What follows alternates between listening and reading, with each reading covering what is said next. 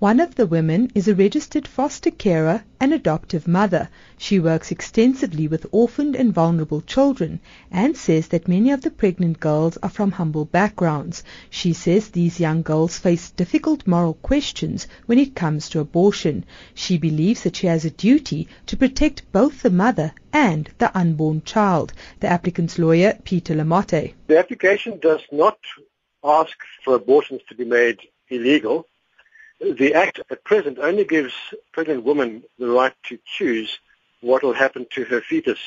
It does not give any rights at all to the fetus uh, before birth.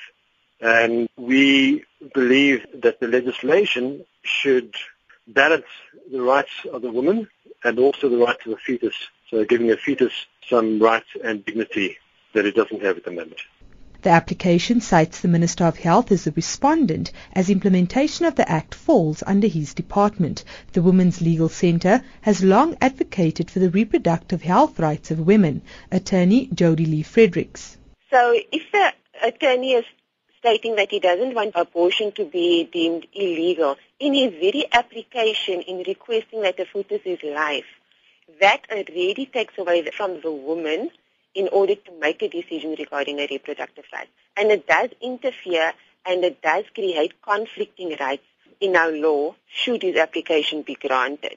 And what he's actually asking for is that the court limits the right of the woman to make a decision regarding her body and also limiting her right and access to abortion.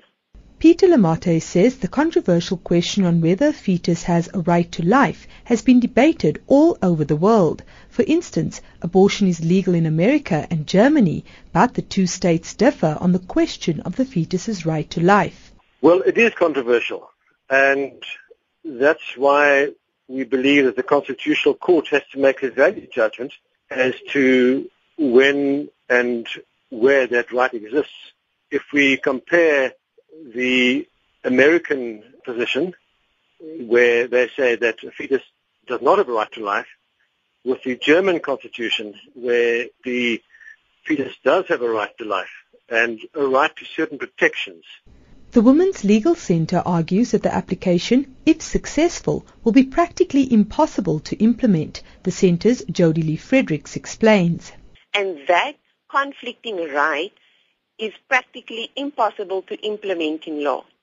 So it's either you're going to give the fetus life and take away the woman's right to make a decision, or it remains as it is in law, which is practically easy to implement, and that is whereby the woman has the sole decision whether to abort the child or not. The women have applied for direct access to the Constitutional Court, which is yet to indicate what it will do with the application. It could either dismiss the case at this stage or set it down for a hearing.